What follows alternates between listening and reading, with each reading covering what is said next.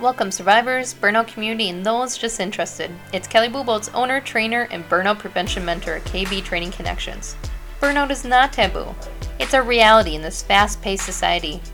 But we are not going to let it drive the narrative to our stories. We are going to do something about it. So let's dig in. So, like Shelly said, I'm Kelly Buboltz. I'm owner trainer and burnout prevention mentor at KB Training Solutions. And the first question I always get is, what is a burnout prevention mentor? And really, it's just my own journey. And I've been to trainings, I've been to clinics, I've been to workshops. I was an HR leader, so I love those things. And no one ever teaches you balance. No one teaches you how to do it all. So I kept moving up the ladder. I kept having children, and I changed nothing.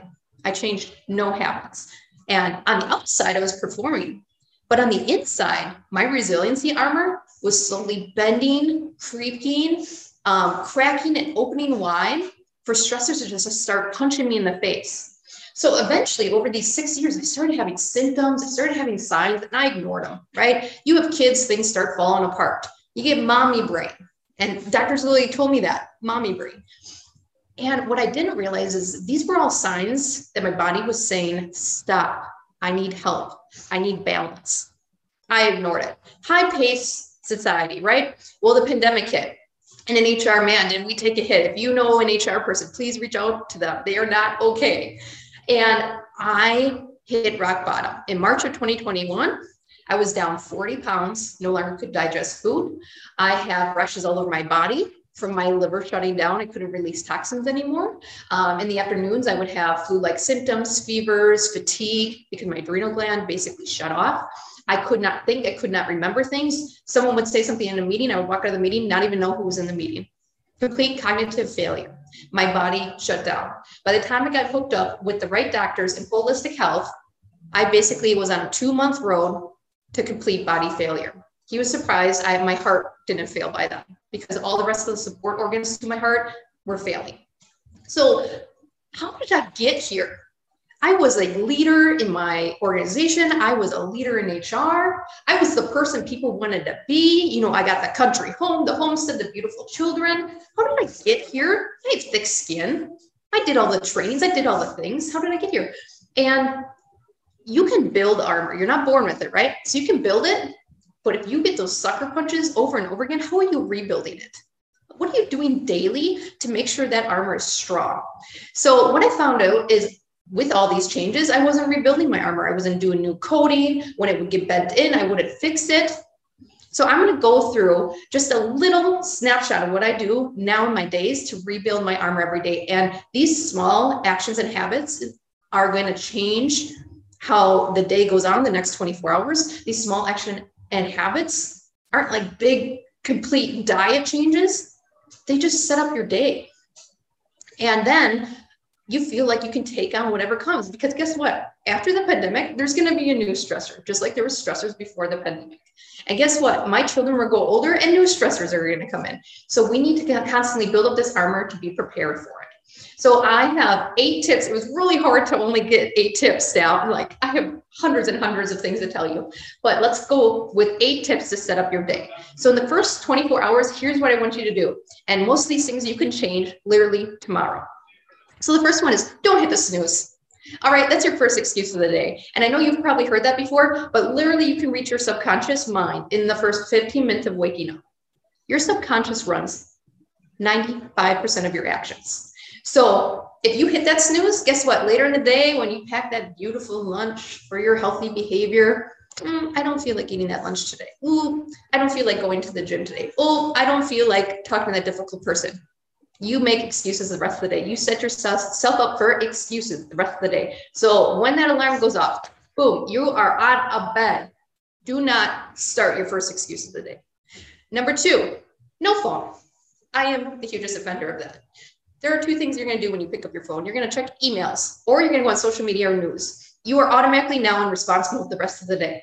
You just got your kick of dopamine, which is the pleasure hormone from email response or community, whatever's going on in the community, whatever the news wants to feed you, response. So guess what the body wants the rest of the day? Social media, news, and response emails. You have no control of your day. I dislike when people say, we don't have any control right now. We don't have any control. We have so much in our control. Is there factors, big factors that are affecting us right now that we don't? Absolutely. But guess what?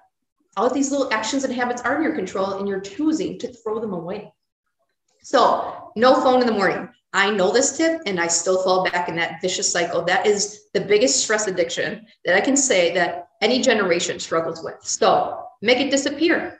Get an old fashioned alarm clock if you have to. Just make it disappear. Don't go in response mode. Number three, water.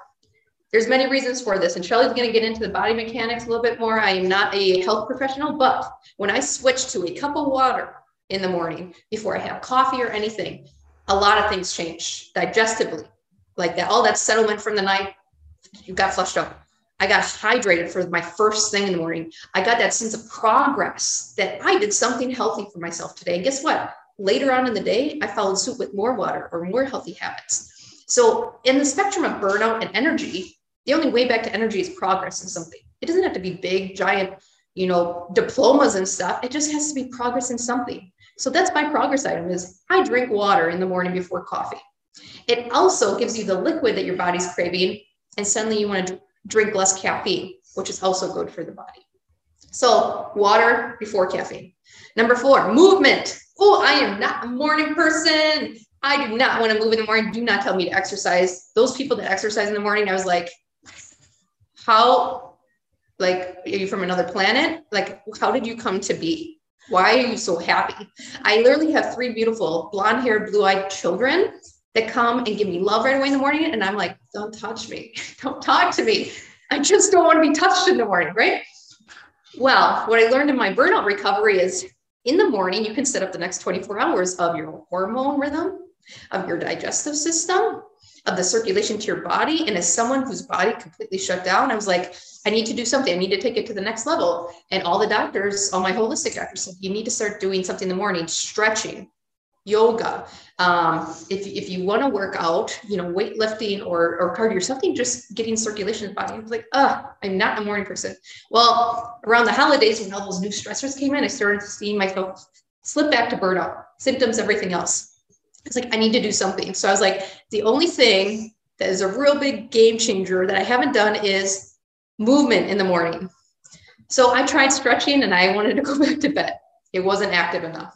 I tried working out from home and I would end up doing house chores or getting my kids ready for school, which they already had my spouse taking care of them. So I had to remove myself from the house. So guess what? I got a gym membership close by and I would go to the gym and I literally would hate myself as I sat in my car outside that gym and being like, it's so cold in Wisconsin right now. It's like single digits and I don't want to be here. But the moment I would walk in that gym, I was like, dang girl, you are doing more than most people right now. Dang girl, you are taking care of yourself. Dang girl, you are getting rid of all the stress from the last 24 hours. You are supporting yourself so you do not go back into the darkness of burnout, which is a dark place to be. You do not want to be there. And man, I will tell you, within two weeks, I was there for like half hour to 45 minutes weightlifting. Within two weeks, I craved going to the gym in the morning. My mindset changed. I felt like all that mommy brain and cloudness and fog and zombie mode was out of my brain, like clear and crisp and productive days. I felt digestively ready for the day. I felt like I actually wanted to eat healthy instead of forcing it. Just so many things changed. And then I realized I'm not a morning person because I told myself for years and years and years that I'm not a morning person. I don't know if that came from my family. I don't know if that came from my friends. I don't know if that came from social norms that like, you don't want to be that person that works out in the morning. I don't know where that came from. But once I said, man, I feel good after I work out in the morning. The rest of the day goes so smoothly. And in the afternoon, I don't need caffeine. I wanted more. I wanted more. So that's what I started telling myself is, Kelly, if you go work out in the morning when it's really cold and you don't want to go out of bed, this is everything that happens to you the next 24 hours. So that's what I started focusing on. So be aware of the power of the mindset. It can be your amigo and your enemy. So movement in any shape or form. Five, journal. This was hard for me. So I started with a productivity journal off of like Amazon, ask some mindset questions, but basically you want to take whatever's in your brain and start dumping it in words. When you have to do that, you, you see some icky stuff and you see some really good stuff and you can start seeing progress. I started to see myself go up in weights at the gym. I started to see myself, wow, I'm eating a lot healthier than I thought I was. progress. You're proving your brain progress. Again, we want to move back to energy. You can also do gratitude. You can do mindset work. Um, you basically just want to reflect on what's going on instead of just leaving all that muck in your brain. The, the coolest thing I've tried is mirror image questions. You can also do that if you don't want to write in a notebook. Look at yourself in the mirror and ask yourself some questions. Ugh, it's going to be ugly at first. I, I, I even ask myself when I fall back into some habits, like, what are you doing? I heal at myself in the mirror, like, what are you doing, Kelly? You're going right back. You literally have a business around this now, and you are doing unhealthy habits. What are you doing? And just those like comments to yourself, to your soul, um, can change it. Also, you could do encouraging comments. So if you're wondering what are mirror image questions, Google it. Say mirror image questions for working moms, mirror image questions for overwhelmed um, leaders. Hundreds and hundreds of beautiful questions that you ask yourself in the mirror. And the cool thing is the brain is programmed to respond to that mirror image question because we're mirror image creatures. When someone yawns, we yawn. When someone smiles, we want to smile. So believe in the power of the mirror. All right, number six, grounded action. This came from my leadership coaching.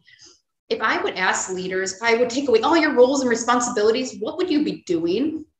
They don't know.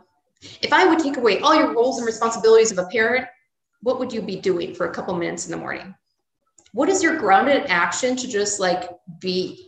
Be in silence, be away from screens, just be with yourself. And like I said in the beginning, that can be a little ugly when you have to sit with yourself in silence, especially if you haven't done it work in a long time. It was for me at least. But now, for a couple minutes in the morning with our crazy household and three kids trying to get off to school and daycare, I will take a cup of coffee and just sit by the table that looks at a bird feeder. And um, in spring, when the flowers are blooming, it's just the couple minutes to just stay grounded and just know that I'm safe, that I'm okay, that no matter who's screaming in the background and crawling on me, that I have this moment to myself. And that's what you want to do for self care. You don't want to wait six months for when you go on a vacation to Mexico. You want to do daily resiliency habits to be building up this armor. Doesn't have to be 15 minutes, doesn't have to be a giant bath. Just look outside. And when it's nice out, 100% get outside. I will sit on my deck, listen to the birds chirping, waking up. And it is like Mother Nature is exchanging energy with me. Okay, so what is your grounded action? Number seven, what is your commute mindset? If you work from home, I want you to go out to my website after this, and there's a podcast episode on how you transition to, you know, working from home mode back to home mode. But your commute mindset, what are you doing on your way to work? Are you just stirring in all the stressors that already happened this morning, the 15 minutes it took your kids to get the shoes on?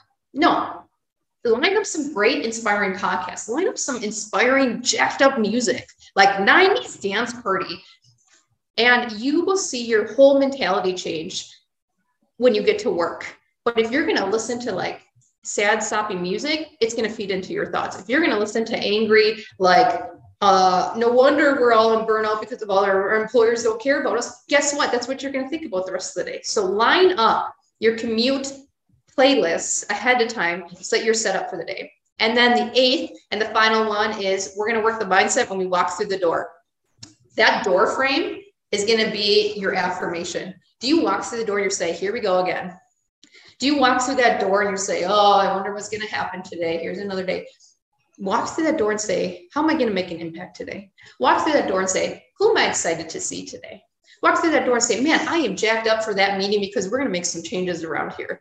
Or, hey, I had an awesome morning. I'm going to have an awesome day. What are you going to do when you walk through that steel or that door frame? Because your brain's going to look for proof. And if you don't believe me, I want you to try a green light, red light challenge when you go to work. I want you to count how many green lights you hit on the way to work. When you get to work in that parking lot, just say, How many green lights did I hit? Don't go through your whole route, just spew it out. Okay. Now I want you to ask, How many red lights did I hit? your brain will have a hard time remembering the red lights that you hit because your brain is always looking for proof of your thoughts. So, if you don't believe that, have you ever looked for a new car and model and suddenly saw it all around the roads? And you're like, where did all these cars come from? Your brain is looking for proof of your thoughts. So, use that as momentum to start moving yourself into a positive mindset. So, those eight, it was really hard to narrow those down, but don't hit the snooze. No phone in the morning. Drink a cup of water. Do some movement, even as little as stretching. Journal. Grounded action. Figure out your ground. What is your base? And that's that. That might be some identity searching, right? Um, what is your going to be your commute routine to get in the mindset? And then what door trigger questions are you going to ask yourself to set your day? These are the little things that are going to repair your armor, close up the gaps, get rid of the Achilles heels. And they're so small and they cost nothing right? So if you're interested in other services that I do, um, I do a lot of burnout prevention, building resiliency courses right now um, for obvious reasons. I do team building inside workforces and communication, and then I also do leadership coaching. So if you're interested, there's a lot of freebies on my website. You cannot recover from burnout with prescriptions, procedures, or surgery. Come join a holistic community that specializes in burnout to begin your recovery. Each month, for only $10, get a specialist lecture, worksheets, and action planning delivered right to your email. Take it from a burnout survivor when I say your recovery begins with just one action step. Burnout is a confusing and lonely journey. I want you to know you're not alone. I hope to see you here again for more recovery tips and education. If you enjoyed this episode, please share with your family and friends. If no one shared the word burnout with me, I don't know where I would be today.